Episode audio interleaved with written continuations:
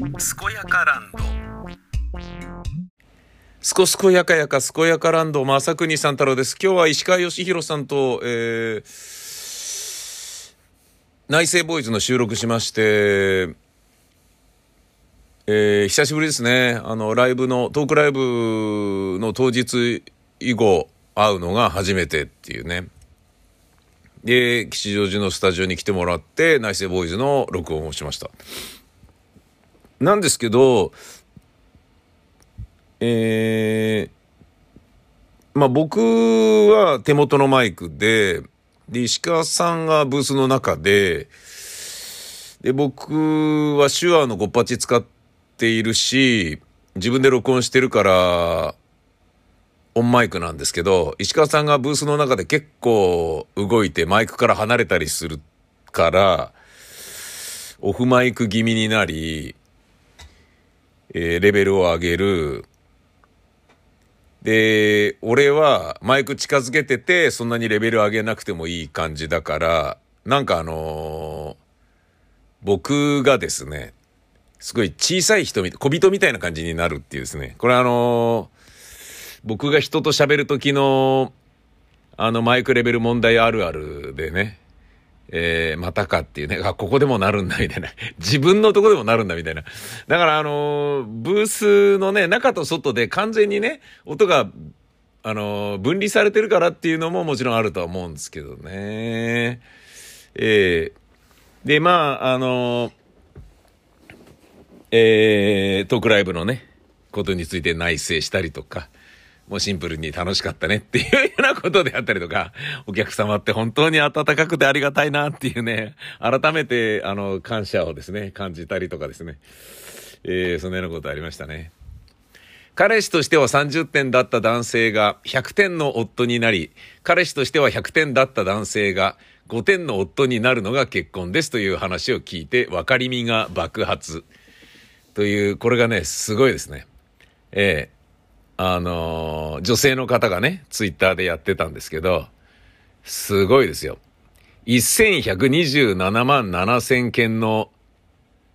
えー、なんか表示。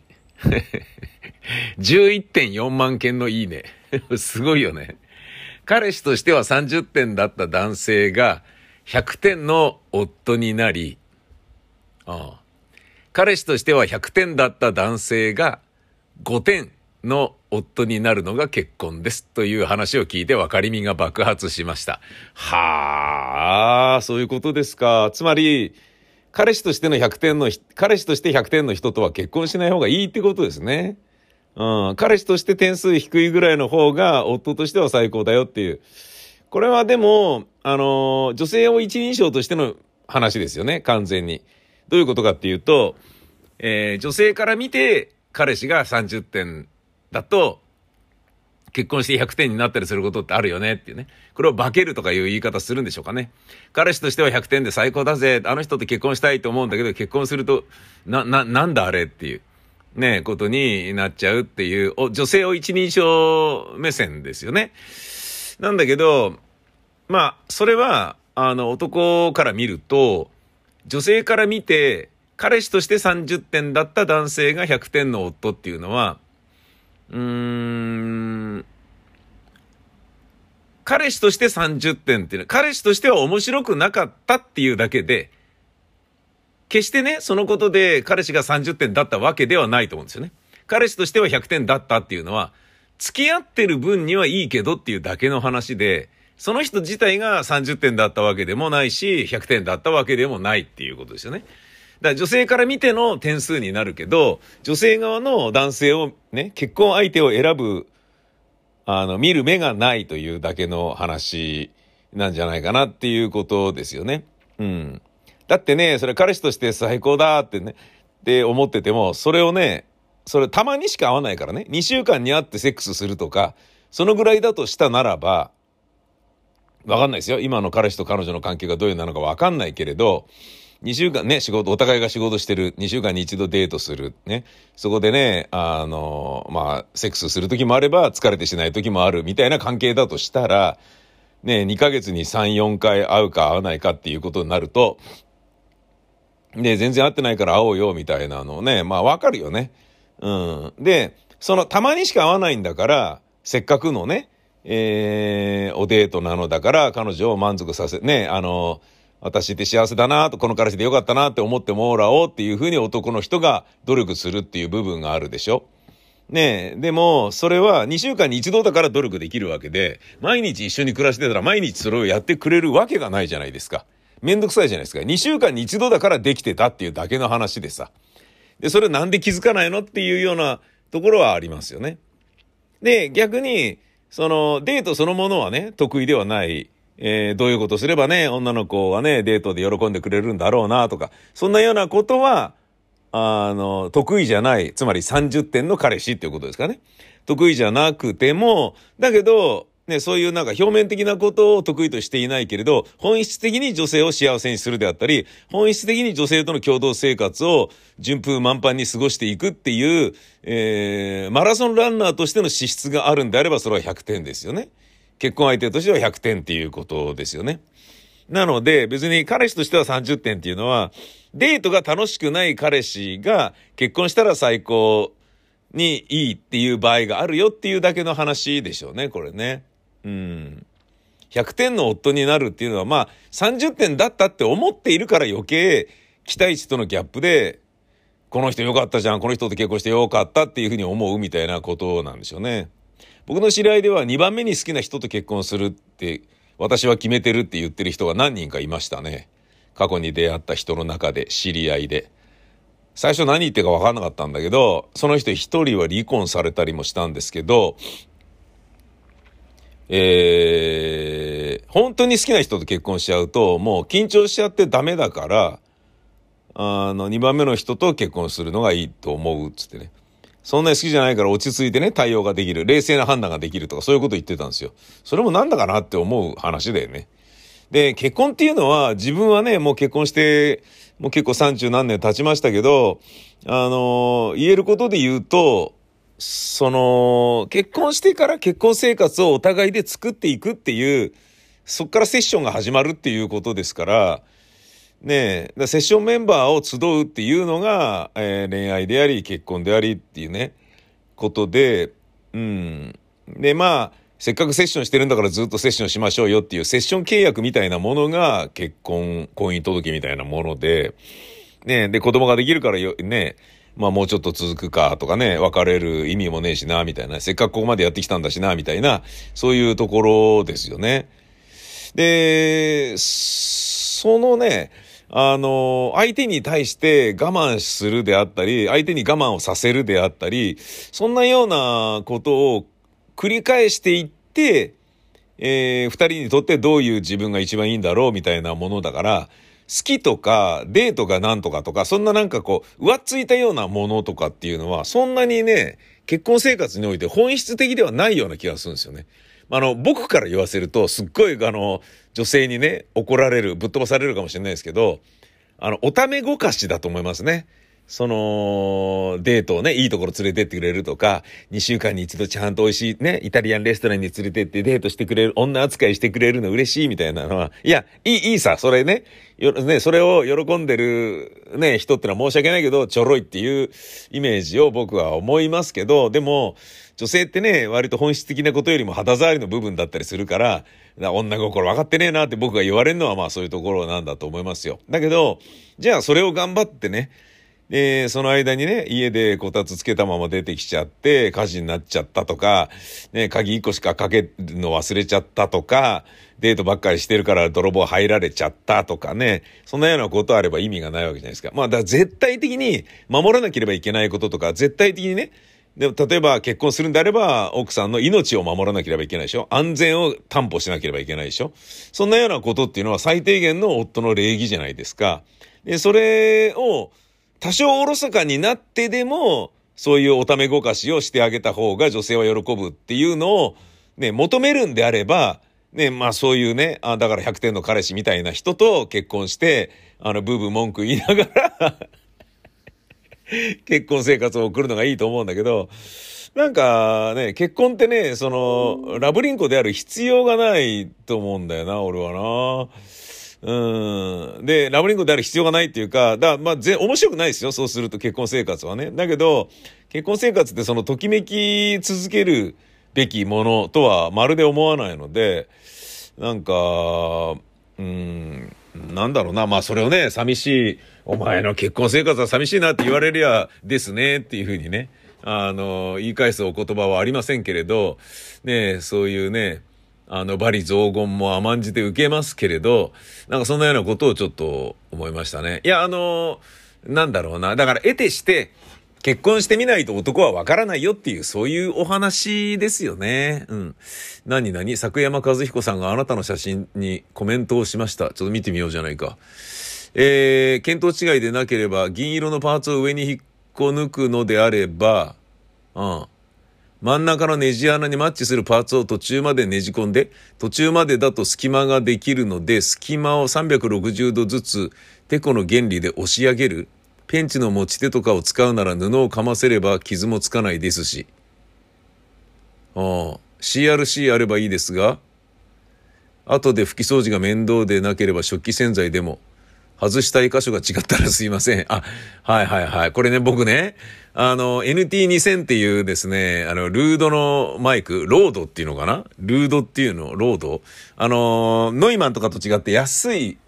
あの、コンデンサーマイクあるじゃないですか。あれなんて言うんだろうな？REDE。これなんて言うんですか？ロード？ロードだ。ロードマイクロフォンだ。うん、このロードのね、ロードってまあ、あの、廉価版っていうかそんなに、あの、まあまあ、それでも高いですよ。えー、僕からしてみたらね。ノイマンだったら30万円、100万円とかするようなマイクが、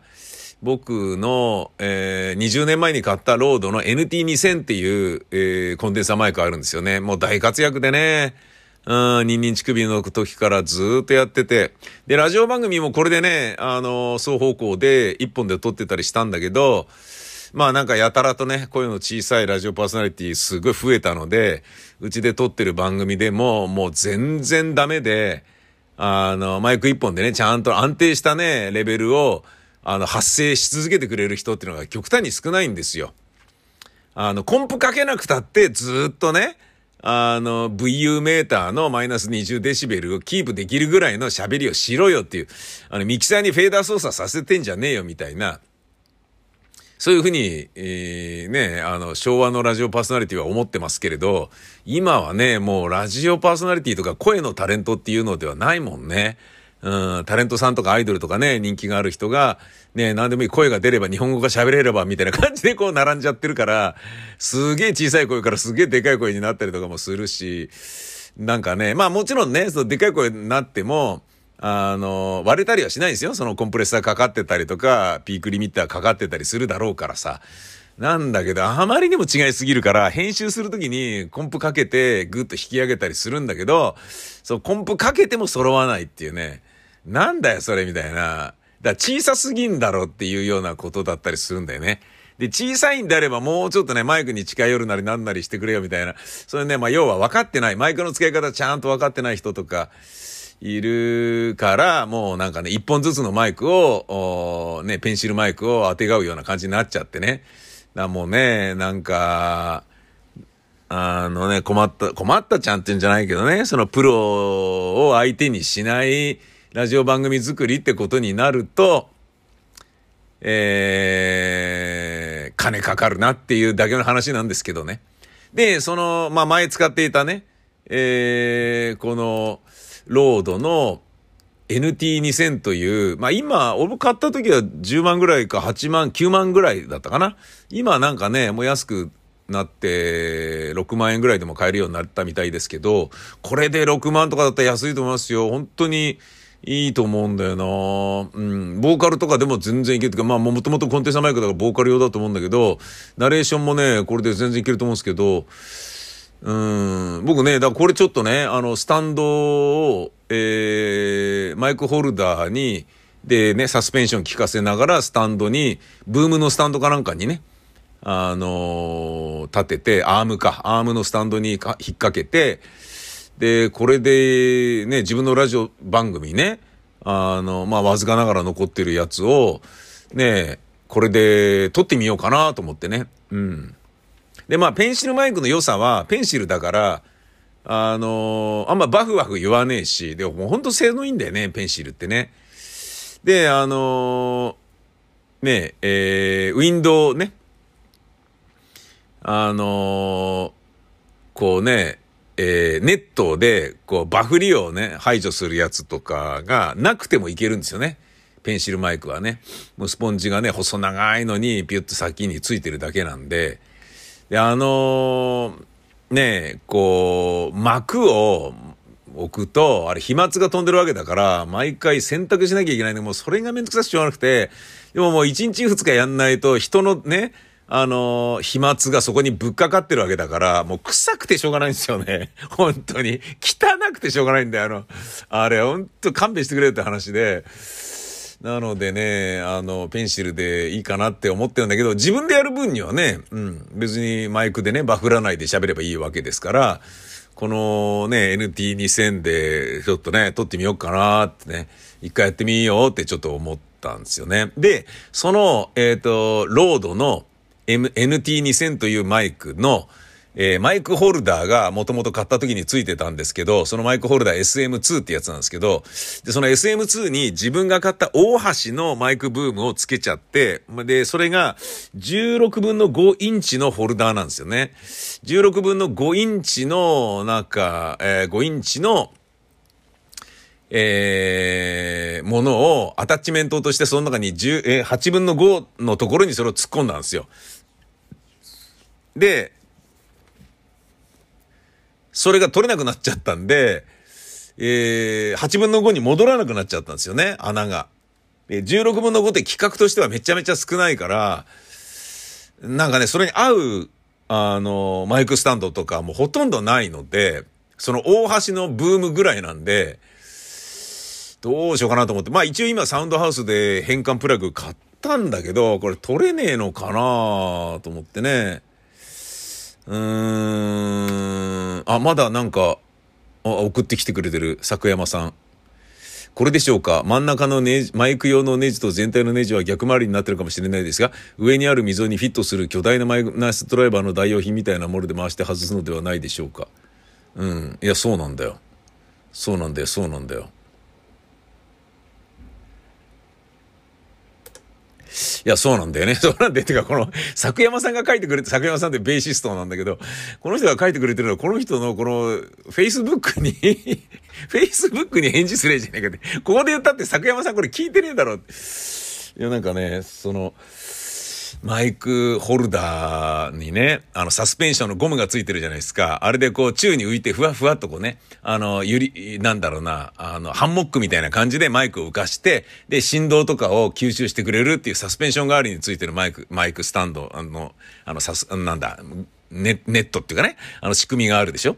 で、あの、ゴムが切れちゃって、えー、しょうがないんだけど、大、大、なんかね、売ってないのかみたいなことをサウンドハウスで書いてるやついるんだけど、こんなの、ゴムなら何でもいいじゃねえかと思って、ゴムをただこの長さに切って縛ってそこでやりゃ誰でもできんだから、ゴムの代替品を買いたいとかで、ゴム買う、ゴムを切るぐらいもできないのかって、ゴム結んで切るぐらいもできないのかお前らって、ちょっとね、思っちゃったりもしたけれどね。僕も自分でやってみてるけど、ね、そんなにね、あのー、外のね、工事現場でやるようなものじゃないから、多少ね、うん、あのなんかね、サスペンションのかかり具合がね、違ったって、バイクじゃねえんだから命取りにはならねえだろうって思うから、僕はね、自分でね、用意したコムでやってたりするけどね。ああ、早くやってみたいな NT2000 でね。うん。でね、自分の声がどうなるかっていうのを聞きゃね、おおこうなんのか面白いなっていうこともあるし、ねえそれをね、なんか、あんまね、静音しないでも、ちゃんとね、ナレーション、ね、えー、としてね、使えるような感じであったらいいなと思っています。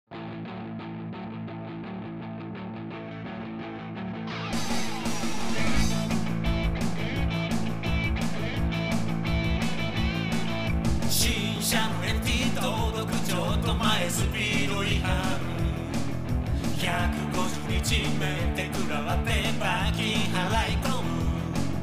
面取りにならずよかったと思えないブルーのサマータイムその日を境に自転車付き土松並んで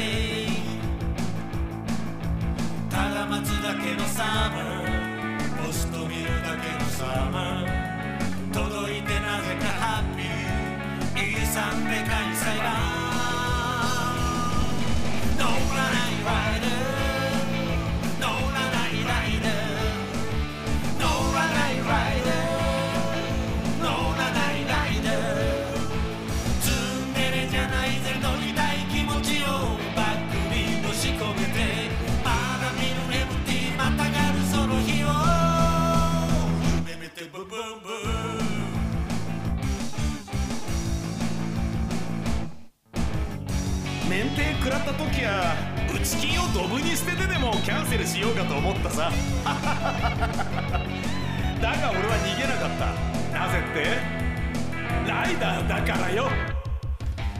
届いた MT 操作説明の店員はい笑いまたがりもせず返事かけるぜ2週間ごとにある日の惨劇バッテリー上がりアイドリングフロー仕事できなさそうと思う人。ある人がツイッターでつぶやいておりました。仕事できなさそうと思う人。コンビニで現金払いでもたもたする人。改札で Suica の残高がなくて精算機行く人。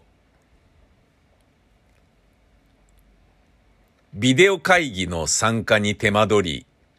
マイクの音が入らない人。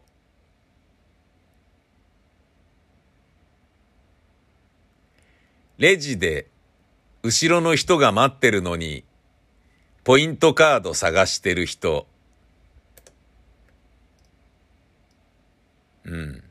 これは、わかりますね。非常にわかりますね。うん。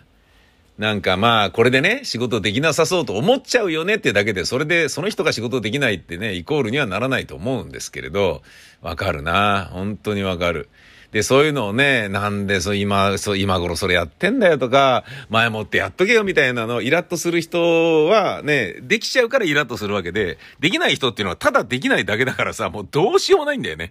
何にもしよう、どうしようもないっていう、まあ、そのことを私は知っています。